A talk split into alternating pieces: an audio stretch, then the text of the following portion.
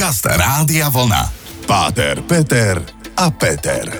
Relácia o pohľade na život, o láske, viere, hodnotách, o spoločenských témach a o všetkom, čo ľudí zaujíma. Príjemný dobrý večer všetkým poslucháčom Rádia Vlna. Počúvate reláciu Páter, Peter a Peter, čo je v podstate hm, nový druh zábavy, na ktorý ste si už zvykli na našich frekvenciách, ale s novým osadenstvom. Takže dovolte, aby sme sa predstavili. Moje meno je teda Peter. A ja som Páter Peter, ináč otec Peter, kňaz Peter. Veľmi krásne, k tomuto sa ešte dostaneme. My sa tu vlastne budeme baviť v tom, čo už naši predchodcovia robili a budeme sa rozprávať o pohľade na život, o láske, o viere, o hodnotách, o spoločenských témach, o všetkom, čo ľudí zaujíma a skôr možno aj z takého pohľadu práve teba ako kňaza. Dúfam, že to, o čom sa budeme rozprávať, bude hodnotné a počúvateľné pre všetkých, takže sa na to veľmi teším. A samozrejme ja dodávam, že to bude v prvom rade a hlavne ľudské, lebo o tebe prezradíme aj v, práve v dnešnom dieli a v dnešnej časti, že ty si v prvom rade človek, veľmi milý, veľmi veselý, tak to ťa vníma väčšina známych a priateľov. Nemáš za čo. A určite nás čaká aj kopec dobrej hudby a hity overené časom a myslím, že môžeme pomaly začať. Prajem ešte raz príjemný, pekný útorkový večer. Pozdravujem krásne. Páter Peter a Peter. Ešte raz príjemný dobrý večer. Spolu s úputníkom a nielen dnes večer a so mnou bude Páter Peter. Ešte raz krásny večer všetkým prajem. A tým pádom by som ťa veľmi rád, Peťo, predstavil spoločnosti a našim počúvačom ako človeka, ktorého som ja mal možnosť poznať za veľmi zvláštnych okolností. A keďže sa spolu budeme baviť naozaj o všetkom, o živote, o pohľadoch, vľadoch, o rôznych uhloch pohľadu, tak by som sa ťa hneď na úvod opýtal dve veci. Prvá, akú si mal cestu do Bratislavy a druhá, ako si spomínaš spomínaš na naše stretnutie? Takže dnešná cesta do Bratislavy bola e, vlakom. To som začal praktizovať len v poslednej dobe, pretože väčšinou som chodieval, keď som išiel do Bratislavy, tak autom. Milujem šoferovanie, takže som si to užíval, ale tá cesta vlakom má aj svoje výhody, že sa môžem sústrediť na iné veci a dnes to bol aj lôžkový vozeň, aj keď e, pri výške 191 cm a dĺžke lôžka nejakých 185, tak to nie je až taká zábava, ale bolo to fajn. Takže došiel som sem dobre a, a vždy sa teším. Ja mám Bratislavu veľmi rád, takže vždy som rád, keď sa môžem prísť. A to je dôležité povedať, že ty si východňar, čo aj dušou. A myslím, že to budú poslucháči aj počuť, keďže ten môj prízvuk mi občas utečie, ale zase to je to, čo som ja, takže ani sa nepotrebujem skrývať. Zase by som odľahčil, ja si myslím, že tým, že si vyštudovaný kňaz a že si študoval vlastne cirkevné právo, dokonca v Ríme, tak to máš dovolené, lebo tá talianská dikcia je presne tak ako východňarská, takže tebe je to dovolené. Takže keď budem rozprávať po východňarsky, tak ako keby som to... takže tak nejak. Dobre, my sme vlastne od začiatku začali media zres si týkať a aj napriek tomu teda, že ty si kňaz a že by som ťa mohol slať Páter Peter, teda otec Peter. Tá spomienka na to, ako my dvaja sme sa zoznámili, je hneď prvou témou toho uhla pohľadu, ako sa dvaja ľudia vidia v tej istej situácii v tom istom čase, ale ako to inak vnímajú. Povedz, ako si pamätáš na to. Ja si pamätám na človeka, ktorého som už vnímal z istého mediálneho sveta, že som vedel, že ty si bol niekde e, buď na obrazovke alebo niečo a boli sme v Michalovciach, boli sme po jednej akcii v jednom podniku, kde som ja ako mladý študent gymnázia s kamarátmi zašiel a tam sme sa stretli, začali sme sa rozprávať, bolo to, zoznámil nás náš spoločný kamarát Maťo. Bolo to pre mňa veľmi príjemné, len prišiel moment, keď ty si zistil, že sa nerozprávaš iba s obyčajným e, človekom, ale teraz to som trošku nadsadil, ale teraz možno, že tvoj pohľad. Ja som zistil, že tu je jeden chalan, ktorý je trošku známy, tá rečová schopnosť je výrazná, pretože tak ako si ťa pamätám, tak sme hneď nabehli na nejaké témy a rozprávali sme sa v pohode a povedz teraz ty. No môj pohľad je ten, že presne ako vravíš Michalovce, domoderoval som akciu, mali sme ešte takú afterparty presne v tom podniku, kam sme všetci chodili, keď sme trávili čas v Michalovciach, ja nie Michalovčan, hej, a sedel som s človekom sympatickým, vysokým, veľkým chlapom, popíjali sme čaj, v úvodzovkách. Bavili sme sa na rôzne témy a zrazu prišiel Maťo alebo Jaro, už neviem presne ktorý a zabil tú vetu východňarskú Pindu mu a tá ty nás, kým ty tu hovoríš takto družne už tak dlho a ja hovorím, však s Peťom, kamošom, nie? Však dobrý kamoš. Sme sa zoznámili, máme spoločné témy. Nie, nie, nie, to náš pán Farár. a toto bolo naše zoznámenie, takže vidíte, tá istá téma, ten istý obsah, tá istá farba, objem, chuť, vône, len dva rôzne uhly pohľadov, ktoré sú ale v podstate identické. Možno aj o tomto sa ešte budeme ďalej baviť. Takže toľko na úvod a o chvíľučku sa vrátime k tebe a mňa bude zaujímať to, ako si sa vyskytol na tejto planete, ako to vnímaš s odstupom času. Počúvate Rádio Vlna, reláciu Páter, Peter a Peter. Páter, Peter a Peter. Pokračujeme v úžasnom rozhovore v rámci témy, ako sme sa zoznámili Páter, Peter a Peter. Teraz by som teda išiel ešte ďalej a vrátil sa do minulosti, lebo veľa ľudí má možno skreslenú predstavu o tom, ako sme vznikli, že nás donesol Bocian, niektorí sa vyskytli, niektorí v rozkaze, hej, presvedčení vojaci a podobne. A ako to bolo u teba? Ako si spomínaš dnes ako dospelý človek, ako otec štyroch detí, ak sa nepletiem? Áno. Ako si pamätáš na to svoje, že prišiel si, ocitol si sa, narodil si sa, rád rástol si prvé vzťahy, kontakty. Povedz niečo o svojom detstve, o rodine. Ja som rodený Michalovčan, mám štyroch súrodencov, jednu sestru a troch bratov. Som z piatich prostredný, takže mám aj, aj starších, aj mladších súrodencov a vyrastal som v jednej krásnej rodine, spokojnej, kde naozaj na popredných priečkách hodnôt bola viera a vlastne církev. K tomu sme boli vždy vedení a ako chalan vždycky taký obyčajný. Rád som hral rôzne športy, väčšinou som veľmi chcel, ale veľmi málo sa mi darilo. Nakoniec som cez také skúšanie futbalu, hokeja, tenisu a e, veľmi sa, sa mi zapáčilo judo a basketbal. Judo na základnej škole, basketbal viac na strednej škole. Ja musím priznať, že sa nečudujem, lebo skulptúra 190 a niečo, bol si taký už od malička, nie, taký vyrastený ja som, ja som vyrastol do výšky až na strednej škole, do šírky až v manželstve.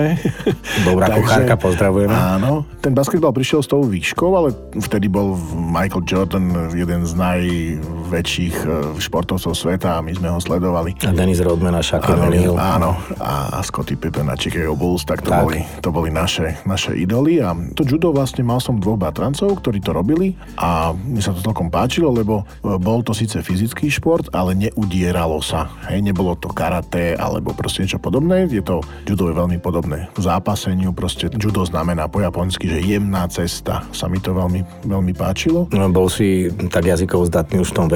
Nie, to je jediná vec, čo si pamätám. To sa mi veľmi páčilo. Nedosiahol som tá nejaké úspechy alebo niečo podobné, že by nejaké súťaže alebo také dačo, ale e, bol som v tomto zanietený, veľmi sa mi to páčilo. Aj vôbec vtedy boli filmy o bojových športoch a Bruce Lee a, a, a tak ďalej a takéto veci. Takže preto možno, že trošku k takým tým aj nejakú tú energiu potreboval človek dávať. Tak ako ak si určite vybial energiu. Viem, priznávam, že sa už poznáme nejaký ten piatok. Ty si nebol len športovec, ale aj muzikant? Muzikant som Hral bol... si na nervy rodičom? Áno. A všetci moji súrodenci, všetci my sme chodili na základnú maleckú školu, ktorá to bola ľudová škola umenia, tak to sa to volalo. A ja som, neviem prečo, súhlasil s tým, že budem chodiť na husle. Aj som ich vychodil. Ja ti celom... poviem prečo, lebo sa hovorí Ježiškové husle. Možno preto, ale bol som strašne lený, mi sa nechcelo cvičiť proste. Hej, ja, ja som, neviem, sa, sa mi to páčilo na jednej strane a na druhej strane každý nástroj vyžaduje drinu. No a teda som chodil poza školu a mnohokrát som si aj vymýšľal, že učiteľka je chorá, neviem čo, raz ma mama so slákom vyrezala.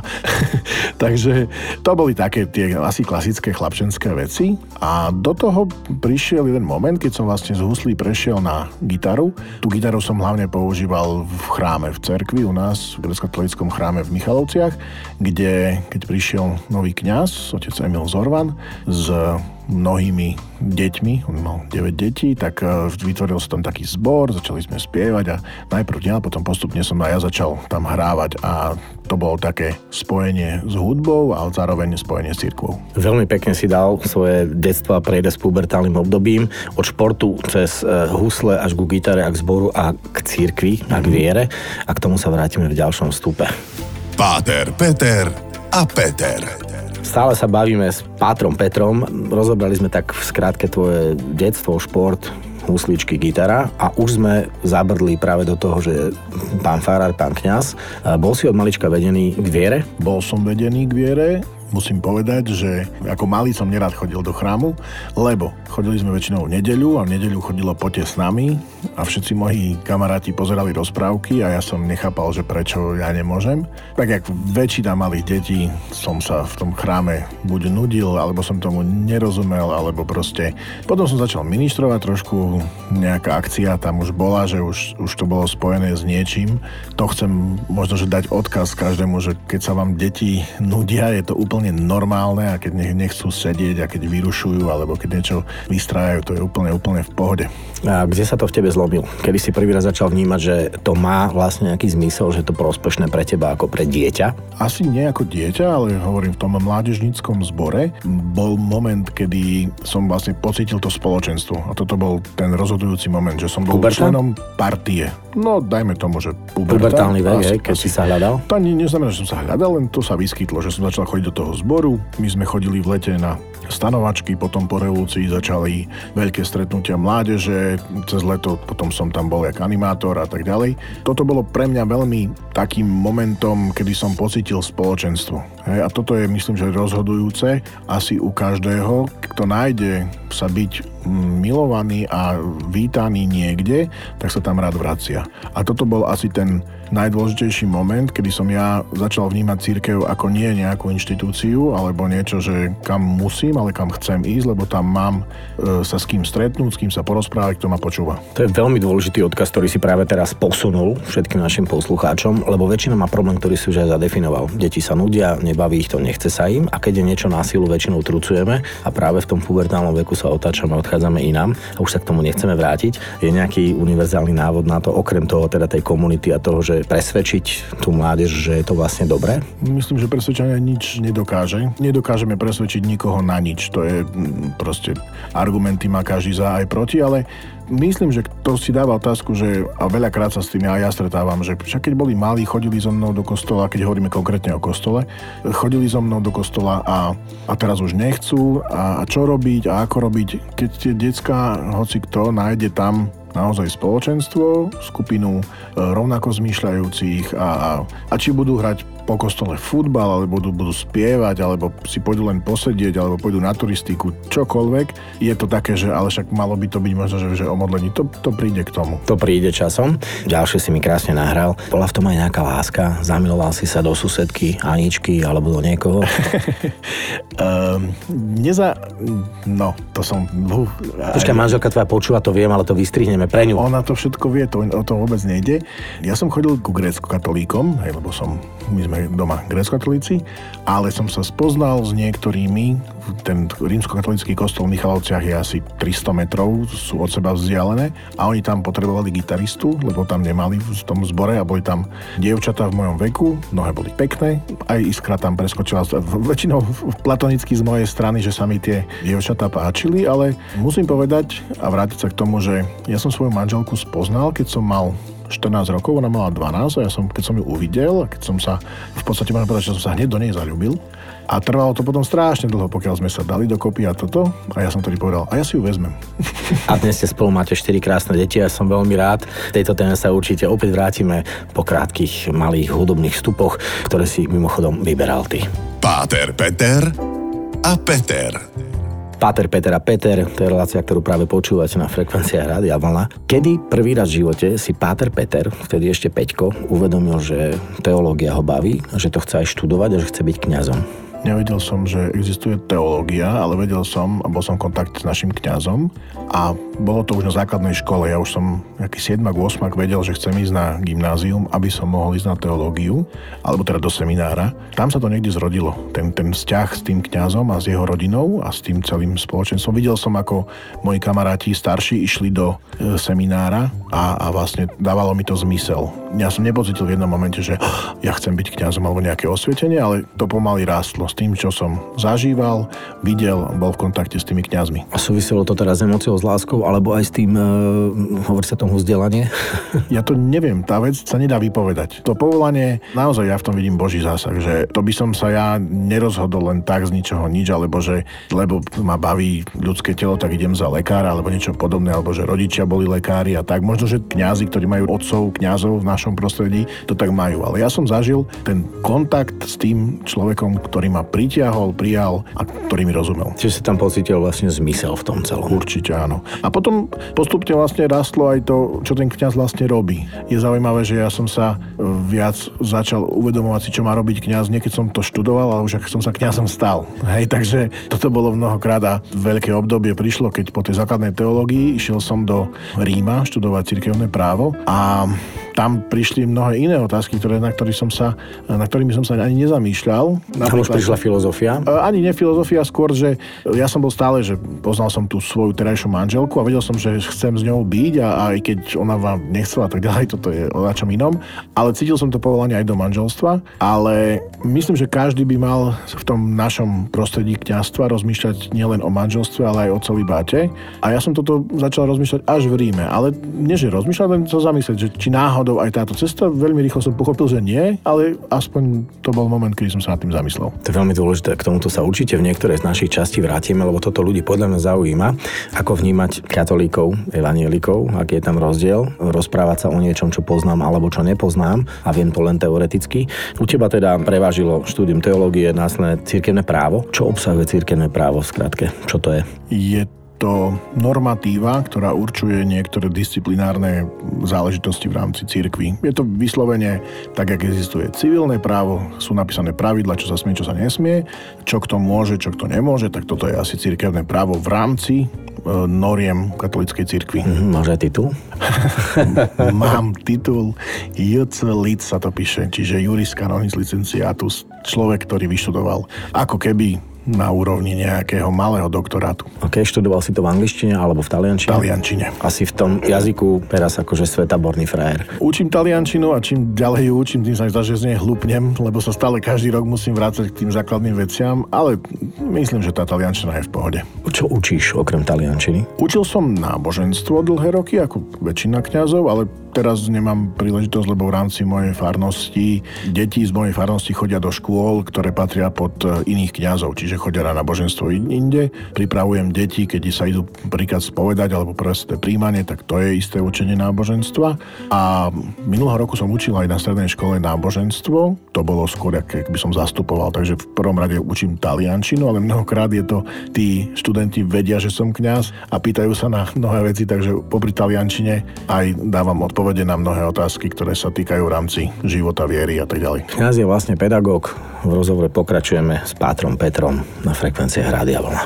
Páter Peter a Peter nie len pedagóg, nie len učiteľ, v prvom rade kňaz. Čo je pre teba viac? V prvom rade kňaz určite. To je to povolanie, ktoré ja cítim a to, že popri kňazstve samozrejme vyučujem, čokoľvek robím, lebo musím, to ide súbežne. Myslím, že to povolanie kňaza v sebe zahrňa hlavne a v prvom rade byť človekom. Hej, toto je veľmi dôležité. Toto vlastne nám hovorili ešte v seminári, že keď chceš byť dobrým kňazom, musíš byť najprv dobrým kresťanom a keď chceš byť dobrým kresťanom, musíš byť najprv dobrým človekom. To dobrý neznamená iba v zmysle, že robiť vždy správne veci alebo tie dobré, ale byť naozaj tým človekom. Čiže ja čím viac cítim, že to kňazstvo spočíva v tej ľudskosti. A toto je asi, asi pre mňa najdôležitejšie. Ukázať tým ľuďom, že ja som tu s vami, pre vás, toto je pre mňa to naj. A ty si sám sebe chrám. No, to je určite áno, tak každý máme byť chrámom, každý máme byť tým, ktorý istým spôsobom oslávi to svoje človečenstvo, lebo v tom sa najlepšie oslaví aj pre veriacich Boh. Možno, že pre neveriacich vôbec tá ich existencia alebo samotné fungovanie. Moji starí rodičia ma učili, že omnia mea mecum porto, všetko svoje so sebou mám ako keby a vždy ukázali na srdce a na hlavu, čiže presne o tom by to malo byť. A pri tej človečine mi napadlo také staré čínske príslovie, že nikto nie sme neumilný samozrejme, ale keď urobíš chybu, a nenapravíš ju, urobíš ďalšiu. Možno práve tam si mieril tým, že byť dobrý neznamená nerobiť chyby. Určite nie, lebo chyby patria k životu a to je súčasť, ja sám viem o svojich viacerých chybách, ktoré istým spôsobom sa už nedajú napraviť, keď som niekomu niečo zle povedal alebo som zle zareagoval, ale na druhej strane keď si to uvedomím, tak potom môžem už toto neurobiť, alebo proste reflektovať a povedať, že pardon, pomýlil som sa či zo zlej nálady, či zo zlého vedomia, či z nepochopenia, alebo vôbec z únavy, z čohokoľvek proste. A to je či vo vzťahu k ľuďom, k manželke, k deťom.